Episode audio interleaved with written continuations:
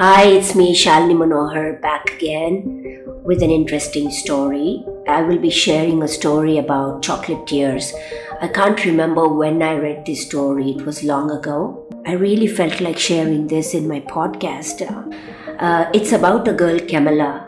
Camilla was a very greedy, gluttonous little girl she hardly had any friends because she thought it was much more fun to spend her time alone, eating cake and pudding. Her parents were worried, so they uh, took all the sweet food in the house and hid it. Uh, so, um, Camilla left the house desperately looking for something sweet to eat.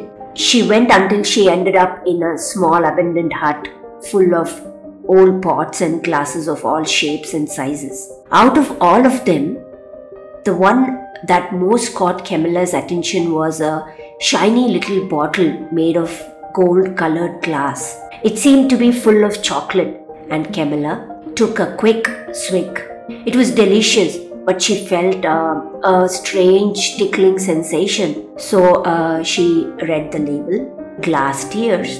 It said, and in small print, it explained magically converts tears into chocolate. Wow, was Camilla excited. She ran everywhere looking for someone who was crying. She came upon a little girl who was weeping. Sure enough, her tears were converted into chocolate. And as they ran down her cheeks to her mouth, they sweetened her lips. That soon stopped her crying. Camilla and the girl spent a fun time together, tasting the delicious tears and they parted as friends. Something similar happened with a woman who had dropped some plates and with an old man who couldn't find his walking stick. The appearance of Camilla and the chocolate tears cheered up those sad faces, helping them smile once again. Soon Camilla realized that cheering people up was much more valuable even than chocolate. Her mad search for sweet food stopped and her search became one for sad people who she could try to help. And from those sweet encounters came a mountain of friends that filled her life with meaning and happiness.